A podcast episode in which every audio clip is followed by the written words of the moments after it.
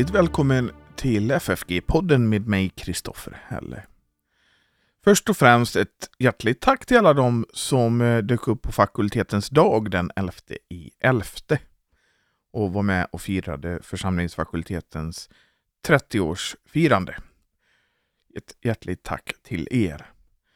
Och idag så ska vi ju då fortsätta med eh, Bengt Hägglund och hans eh, bidrag till boken Eh, fri och bunden, en bok om teologisk antropologi.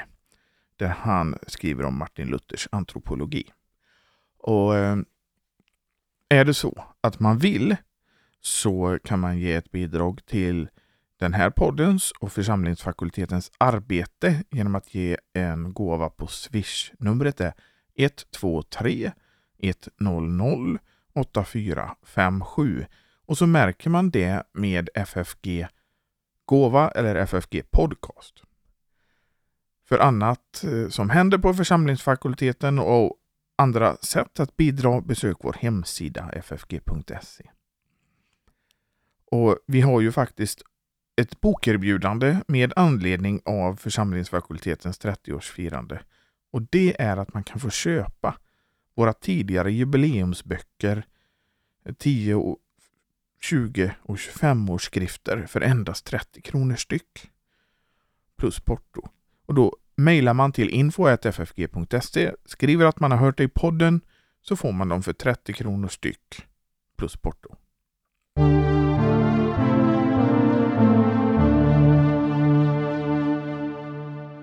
Ja, vi ska fortsätta eh, med eh, Bengt Hägglund och hans eh, om Eh, Martin Luthers antropologi. Och den är alltså hämtad då från Fri och bunden, en bok om teologisk antropologi som är församlingsfakultetens 20-årsskrift. Och då lyder den första rubriken som vi fortsätter med Rättfärdiggörelsen. Det som Luther i anslutning till Paulus säger om att människan rättfärdiggöres av tro, icke av gärningar, anses som själva hjärtpunkten i den evangeliska bekännelsen. Även om rättfärdiggörelsen refererar till ett skeende som ligger utanför den troende, kan den likväl på sitt sätt anses som ett led i den teologiska antropologin. För Luther själv dröjde det lång tid innan han upptäckte betydelsen av den paulinska rättfärdiggörelseläran och sedan insåg räckvidden av denna upptäckt. I Stora Galaterbrevskommentaren 1532 säger han om trons rättfärdighet. Denna rättfärdighet är en förborgad hemlighet och av världen oförstådd. Ja, de kristna själva håller den inte för tillräckligt fast. Och de har svårt nog att omfatta denna rättfärdighet i anfäktelserna. Vid den muntliga framställningen har han enligt en bevarad uppteckning på denna punkt sagt följande. Skillnaden mellan aktiv och passiv rättfärdighet måste noggrant iakttagas. Jag förstår den ännu inte.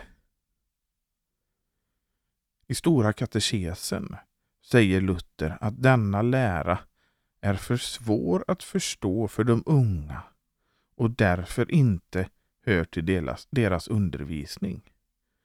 I Lilla katekesen som är ansedd eh, som en undervisning för barn och unga, lyser den därför med sin frånvaro. Är då den paulinska läran om rättfärdiggörelsen så teoretisk så teoretiskt komplicerad att till och med Luther själv kan säga sig inte riktigt förstå den. Förklaringen ligger snarare där i att förståendet i detta sammanhang inte bara är en fråga om teoretiskt vetande utan hänför sig till en människas förhållande till Gud. Till det inre förtroendet hos den som är kristen. På det nyss citerade stället i Stora Galaterbrevskommentaren förbinder sig Luther rättfärdiggörelsen med Guds hemliga och förborgade vishet som uppenbaras i evangelium. Första Korintierbrevet 2, 7-9. Den är tillika en sanning som i anfäktelserna endast med svårighet kan fastställas och därför en lära som ständigt måste upprepas och övas gentemot det ängsliga samvetet. Om en kristen skall kunna bestå.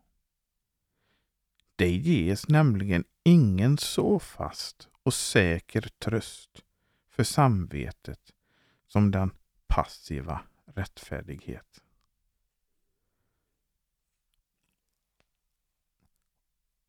Om detta med rätt betraktas som centrum i Luthers teologi ska det inte fattas som om rättfärdiggörelseläran var grundtanken i ett teologiskt system.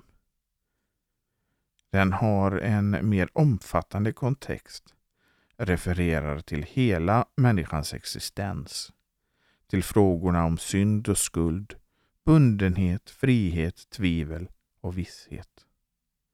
I våra dagar, särskilt kring 450-årsjubileet av Confessio Augustana 1980 har denna fråga ingående diskuterats av romersk-katolska och lutherska teologer i avsikt att uppnå en konfessionell enighet på bakgrund av en omprövning av den traditionella romerska ståndpunkten. Till detta finns eh, det en omfångsrik litteratur och det är inte vår uppgift att här närmare gå in på denna diskussion. Rättfärdiggörelse har i detta sammanhang såväl med Guds som med människans rättfärdighet att göra. Hur man förstår det ena såväl som det andra är avgörande för tolkningen av rättfärdiggörelseläran. Luther skildrar sin upptäckt av begreppet Justitia Dei hos Paulus som en insikt med en ny klarhet över hela evangeliets innehåll. Han har också upptäckt att man i det bibliska språket måste förutsätta en skillnad mellan en latinsk och en hebreisk uppfattning av Guds rättfärdighet. Enligt den latinska betyder den en aktiv egenskap hos Gud. Han är rättfärdig i sitt dömande, i sina domslut. För hebreerna däremot betyder den en rättfärdighet som gäller inför Gud, en passiv rättfärdighet. Därför tolkar han begreppet i Romarbrevet som Die Gerechtigkeit, die vor Gott glitt. Ursäkta mitt tyska uttal. Detta motsvarar emellertid inte helt vad Luther har upptäckt som uttryckets bibliska innebörd utan endast en del därav. I sin beskrivning av den nyss nämnda upptäckten säger Luther i förordet till de latinska skrifterna 1545. Jag hatade detta ord, Guds rättfärdighet. Ty genom alla lärdas bruk och övning hade jag fått lära mig att förstå det filosofiskt. Som den så kallade formalia eller aktiva rättfärdigheten varigenom Gud är rättfärdig och straffar syndarna och det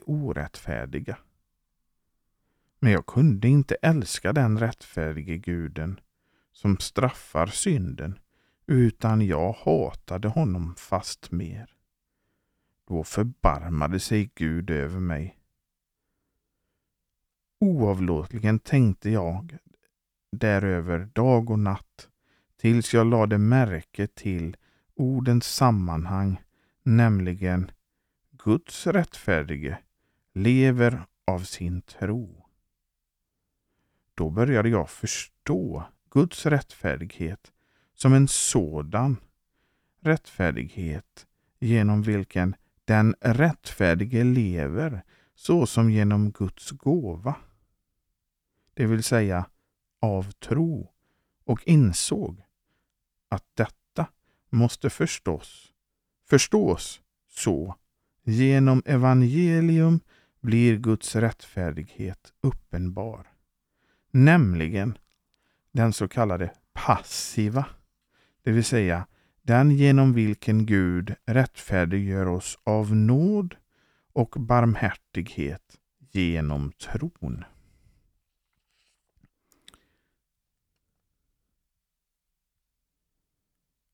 I sina Operationes in Psalmos 1518-20 har Luther på ett ställe utförligt yttrat sig om definitionen av uttrycket Guds rättfärdighet. Han förstår det så att det syftar på den rättfärdighet varmed den barmhärtige guden bekläder människan så att den troende anses rättfärdig inför Gud. Sedan tillfogar han detta bildliga sätt att tala om Guds rättfärdighet har för många berett stora svårigheter eftersom det är annorlunda än det vanliga mänskliga sättet att tala. Men man behöver inte helt förkasta att Guds rättfärdighet också i det nu nämnda bildliga talet är den rättfärdighet varigenom Gud är rättfärdig så att Gud och vi är rättfärdiga genom samma rättfärdighet. I och genom tron blir människan beklädd med Guds rättfärdighet. Hennes synd tillräknas inte mer. Istället tillräknas henne Kristi, det vill säga Guds egen rättfärdighet. Den reformatoriska nyupptäckten av den paulinska rättfärdiggörelseläran kan inte förstås, förstås utan att man betraktar den centrala funktionen fun centrala funktion begreppet Justitia Christi har i detta sammanhang. I en liten skrift från samma tid Sermo de Triplice Justitia 1518 skiljer Luther trosrättfärdigheten från den yttre civila och etiska rättfärdigheten. Liksom man räknar med arvsynd och verksynd som två arter av synd finns det också flera slag av rättfärdighet. Det ena är, liksom arvsynden, väsentlig, det vill säga hänför sig till hela personen och till den inre människan. Det består inte i en kvalitet hos människan, inte heller i yttre gärningar, utan är, eftersom det är Kristi rättfärdighet, en främmande sådan som tillräknas människan i tron. Det andra slaget är justitia actualis, det vill säga de goda gärningar som framträder i en kristen människas vandel som en frukt av tron. Ett tredje slag av rättfärdighet är den civila som endast avser handlingarnas yttre invändningsfrihet och mätes efter de borgerliga lagarna. Denna distinktion är avgörande för förståelsen av den kristna rättfärdigheten och något för reformationen nytt. Den står i kontrast till den förväxling av etisk och kristen rättfärdighet som utmärk, utmärkte den skolastik Luther vände sig emot. I skriften mot Löventeologen Jakob Latomus, Rationis Latomianae Confutatio 1521 beskriver Luther i särskilda konkreta och uttrycksfulla termer hur han tänker sig en människas rättfärdiggörelse. Det sker i anslutning till Romarbrevet 5.15. Ty så som många genom en enda synd har dött, så har mycket mer Guds nåd och gåva rikligen vederfarits de många genom en enda människas, Jesu Kristi nåd. Den tankegång han utvecklar är följande. Det onda varifrån människan skall befrias är av tvåfaldig art. Dels syndens inre fördärv, dels Guds vrede som utifrån drabbar människan. Evangeliets hjälp mot dessa två former av den onda är det som i det citerade Paulusordet betecknas som gåva och nåd. Gåvan är rättfärdigheten som förvandlar människans inre och därigenom utgör en motkraft mot fördärvet.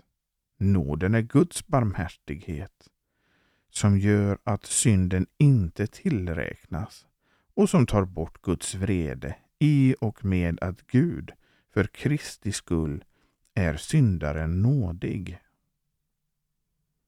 Att Luther i förhållande till det citerade Paulusordet växlar om ord, eh, ordningen mellan nåd och gåva har förbryllat Lutherforskare. Han betecknar nåden som en följeslagare till tron och tron som en förutsättning för nåden. Den enkla förklaringen ligger där i att termen gåva här inte som vanligt är i andra sammanhang betecknar den konkreta förnyelsen. Nådegåvorna som följer på tron, utan just själva tron, som beskrives som Fides Christi, det vill säga den tro i vilken Kristus är verksam, inneboende i människans inre. Talet om tron som nådens förutsättning betyder sålunda att människan upptages i nåden, inte genom något hon själv åstadkommer, utan endast för Kristi skull. Man kan jämföra med det som sägs om tron och rättfärdigheten i det vid ungefär samma tid skrivna förtalet till Romarbrevet. Tron är en levande, djärv tillförsikt till Guds nåd, så viss att den kunde tusen gånger dö därpå. Och sådan tillförsikt och kunskap om Guds nåd gör glad, modig och väl till mods mot Gud och allt skapat. Något som den helige Ande verkar i tron. Rättfärdighet är nu en sådan tro och den kallas Guds rättfärdighet eller rättfärdighet som gäller inför Gud. Därför att Gud ger den och räknar den för rättfärdighet för Kristi, vår medlares skull och därför att den sätter människan i stånd att ge var och en vad hon är skyldig. Ty genom tron blir människan fri från synd och får lust till Guds bud. Den omvandling som tron innebär skall inte förväxlas med den förnyelse som ligger i att kärlekens goda gärningar växer fram som en frukt av tron. Eller med Andens nådegåvor. Trons omvandling härför sig nämligen till den inre förborgade människan. I skriften mot Latmus betecknas den som den innersta roten. Den del av växten som man inte ser. Liksom arvsynden bildar en rot till onda tankar och handlingar i människans inre så blir människan genom Kristustron förvandlad i det fördolda inre. Så att det goda kan växa fram. Det onda trädet blir förvandlat till ett gott träd. I den tron skänkta rättfärdigheten betyder inte att synden på en gång upphör.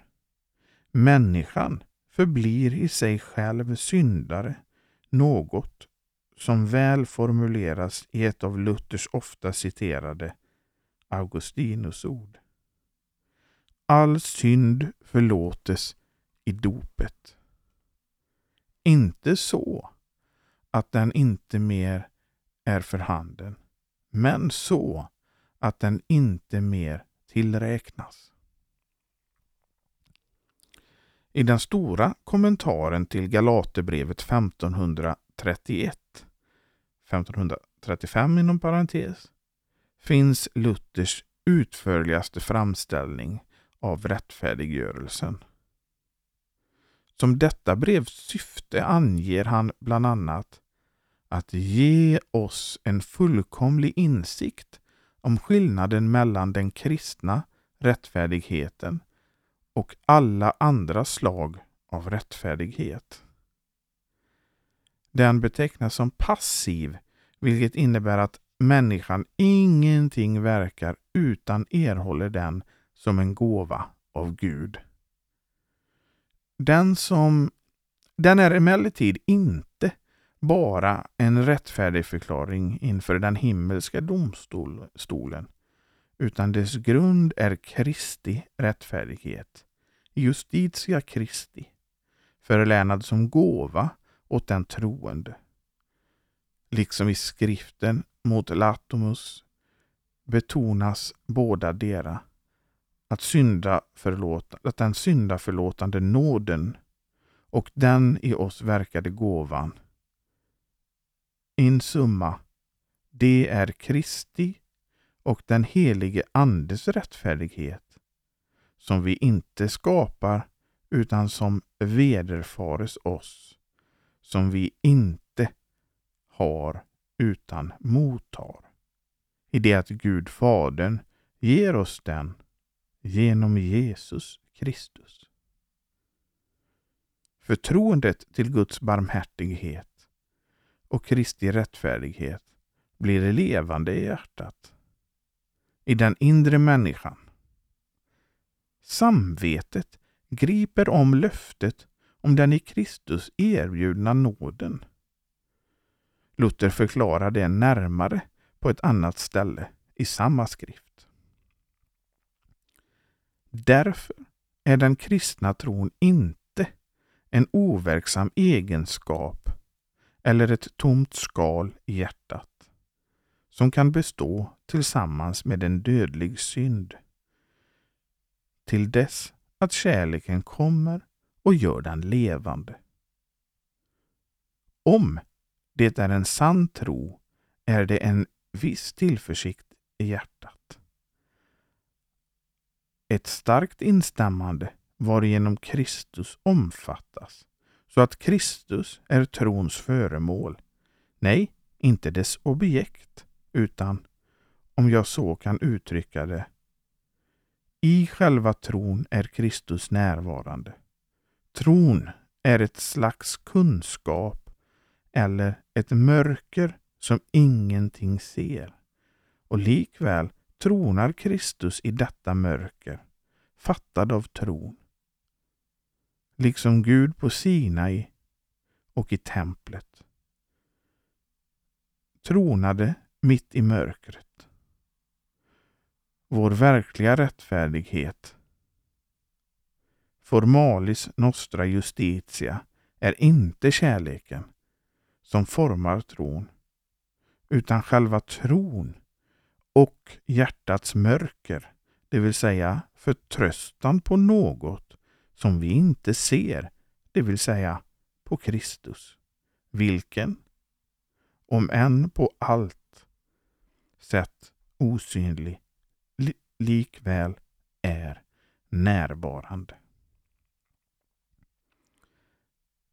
Men eh, det nu anförda kan man jämföra ett yttrande av Martin Luther i ett brev till Johannes Brents från samma år som Galaterbrevets föreläs Galaterbrevsföreläsningen 1531.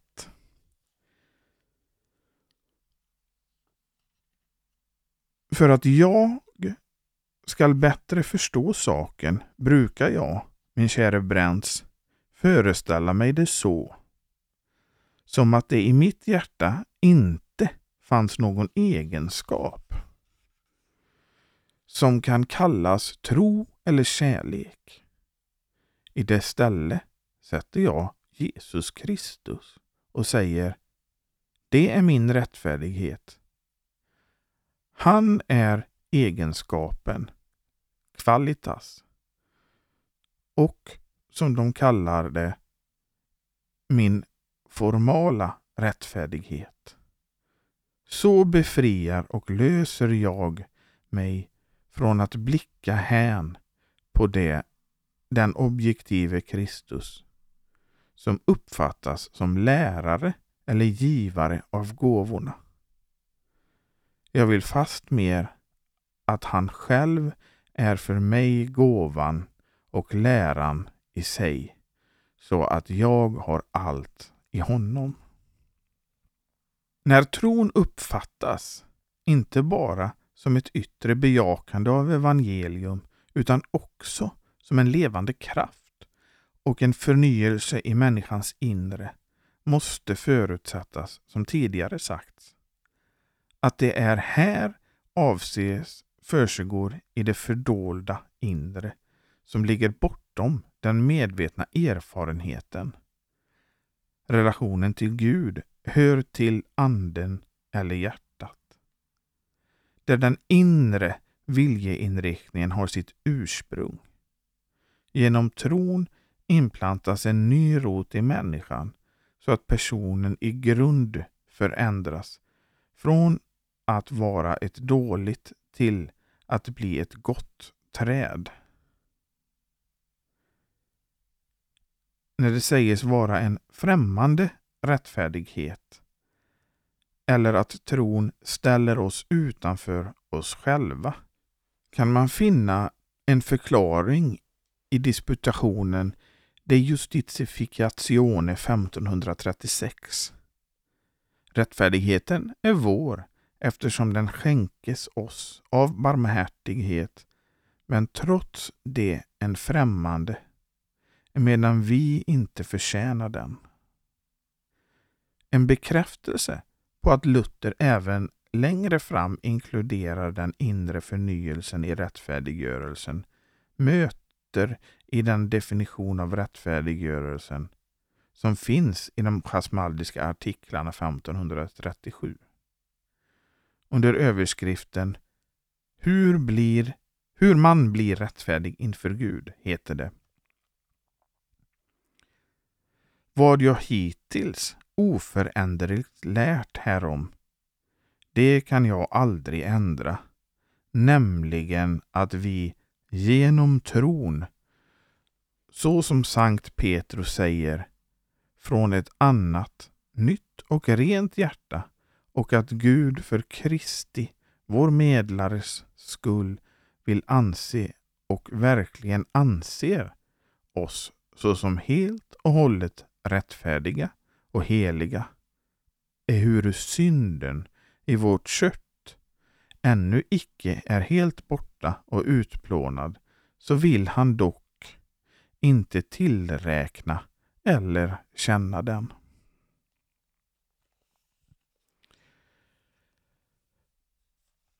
På nyttfödelse och förnyelse.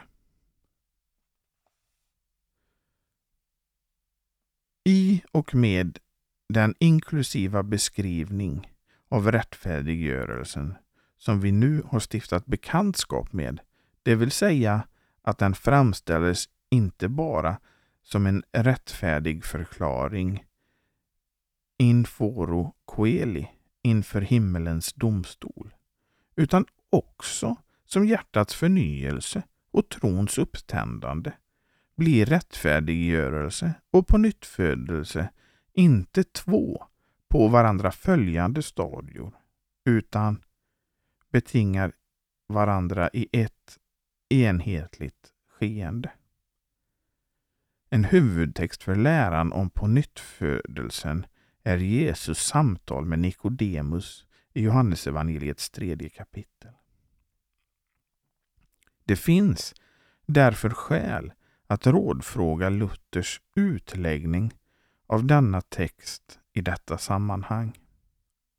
Nikodemus kommer till Jesus om natten för att rådfråga honom som lärare. Jesus säger Sannerligen, jag säger dig, den som inte blir född på nytt kan inte se Guds rike. Det förklaras sedan i svaret på Nikodemus fråga med orden Den som inte blir född av vatten och ande kan inte komma in i Guds rike. På Bibelns grundspråk benämnes ande och vind med samma ord. Det ligger bakom den följande jämförelsen med vinden som man inte kan se utan endast förnimma dess susning och dess verkningar. Man vet inte varifrån den kommer eller vart den far. Så är det med var och en som har fötts av Anden. När Luther tolkar dessa ord betonar han först att på nytt födelsen att en människa blir en kristen är något fördolt, något helt obegripligt. Ingenting om du frågar ditt förnuft eller din vishet, vishet till råds. I dopet finns visserligen vattnet som något synligt och därmed ges ingen förklaring utan först genom ordet som uttalas vid dopet. Det som sker är något andligt, inte något kroppsligt. Men det finns också en annan tolkning enligt vilken man betonar att vinden är något som man visserligen inte ser men ändå förnimmer med hörseln upp och uppfattar dess verkningar. Detsamma kan sägas om ordet i förkunnelsen och de ord som uttalas vid sakramenten. Att någon kommer till tro på Kristus, det vet vi inte varifrån det kommer. Det är ett andligt skeende. Den helige Ande skänkes oss och hans gåvor skänkes åt oss så att vi inte vet hur vi får dem. Ingen kan bestämma tid, plats eller person. Hur mycket och när någon blir omvänd till Gud.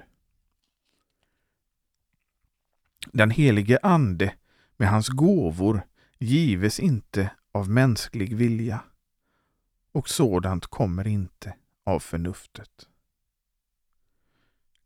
Grundläggande i luthersk tolkning är betonandet av ordet i predikan och vid sakramentens bruk som medlet för Andens verkande och för en människas pånyttfödelse.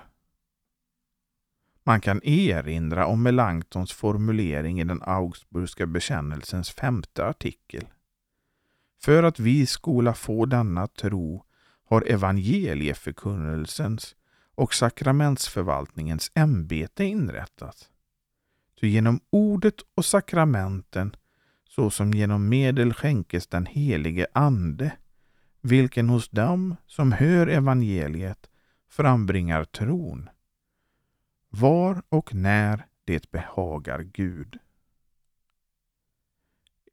I det som Luther säger om förnyelsen, det goda handlande som följer på tron och på nyttfödelsen, har man att förutsätta hans uppfattning om den trälbundna viljan.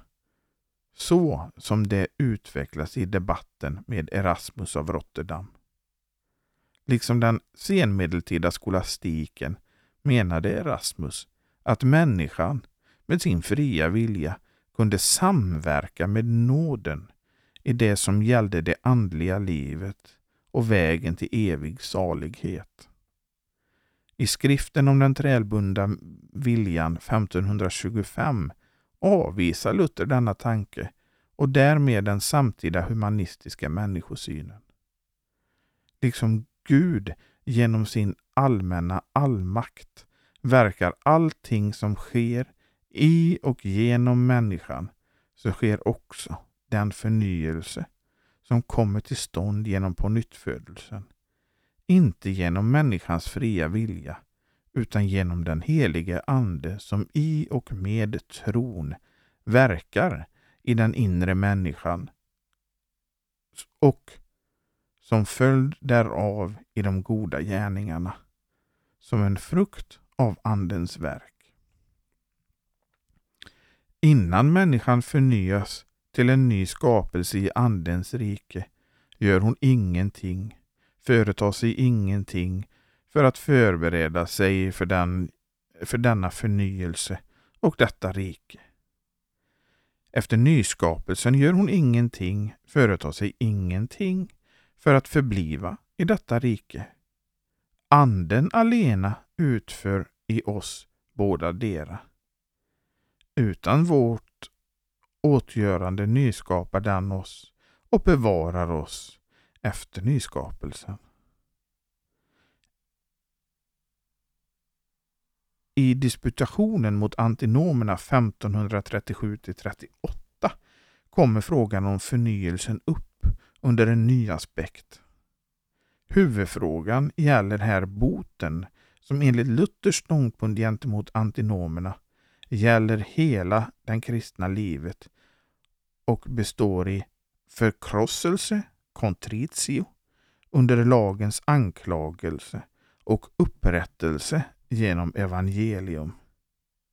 Enligt skolastikerna kunde människan efter boten genom den goda egna viljan en god föresats bonum propostium undvika det onda och göra det goda. Men den, i den evangeliska boten som Luther beskriver i den anti i den antinomerdisputationerna betyder den goda förutsatsningen att genom den heliga Ande verkade förändringen av den inre viljan så att den botfärdige av sin kärlek till Gud hatar synden och gör det goda. Det är inte en akt av den fria viljan utan en impetus spiritus sancti som åstadkommer förändringen. Vi möter i detta sammanhang också tanken att eh, det är tron som i första hand är den goda föresatsen. Principiale bonum pro postium. Därmed menas inte att tron skulle vara densamma som ett medvetet viljebeslut eller sammanfalla med den etiska förnyelsen. Som vi redan har sett i andra texter står tron bakom alla gärningar, är, som Luther uttrycker det, för handen i själens mörker. I och med att tron uppväcktes blir människan på ett fördolt sätt förvandlad, varigenom också förnyelsen med goda gärningar blir en följd. Ursprunget i förnyelsen är en förvandling av den inre viljan och viljeinriktningen, vilket är en kvalificering av hela människan i enlighet med den för Luther antropologi utmärkande totus homo-betraktelsen. Utsagorna som förnyelsen ändrar inte på bestämningen av människan såsom alltid syndare, vars villkor är att leva i boten, så som det heter i den första av de 95 teserna, som initierade hela reformationens nygestaltning av trosläran. När vår Herre och Mästare Jesus Kristus sade gör en bot, ville han att de troendes hela liv skulle vara bot. I teserna till den tredje antinomerdisputationen 1538, alltså under den senare delen av Luthers verksamhet, heter det på ett likartat sätt. Med rätta sade Kristus till de sina, gör en bot, då han ville att hela livet hos dem som hörde honom skulle vara bot. Ty hela livet förbliver synden i vårt kött och står emot den ande som är dess motståndare. Därför är alla gärningar efter rättfärdiggörelsen ingenting annat än botgöring och en god föresats gentemot synden. Ty ingenting annat sker än att synden, påvisad genom lagen och i Kristus förlåten, rensas ut.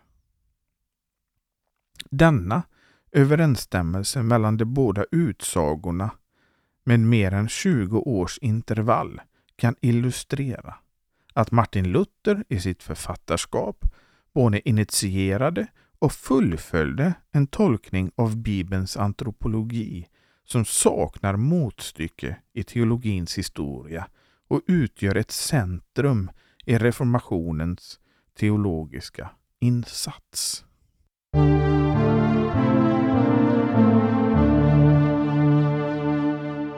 Ja, det var andra delen eh, om eh, Martin Luthers antropologi av Bengt Hägglund.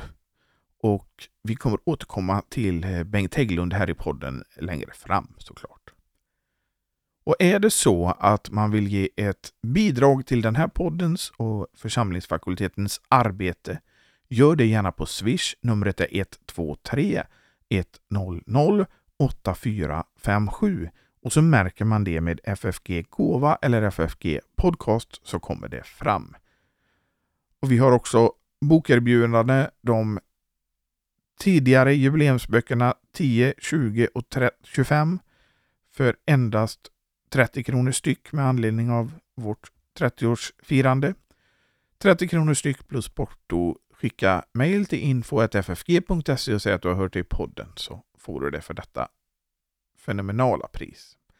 Och vi hörs igen nästa vecka.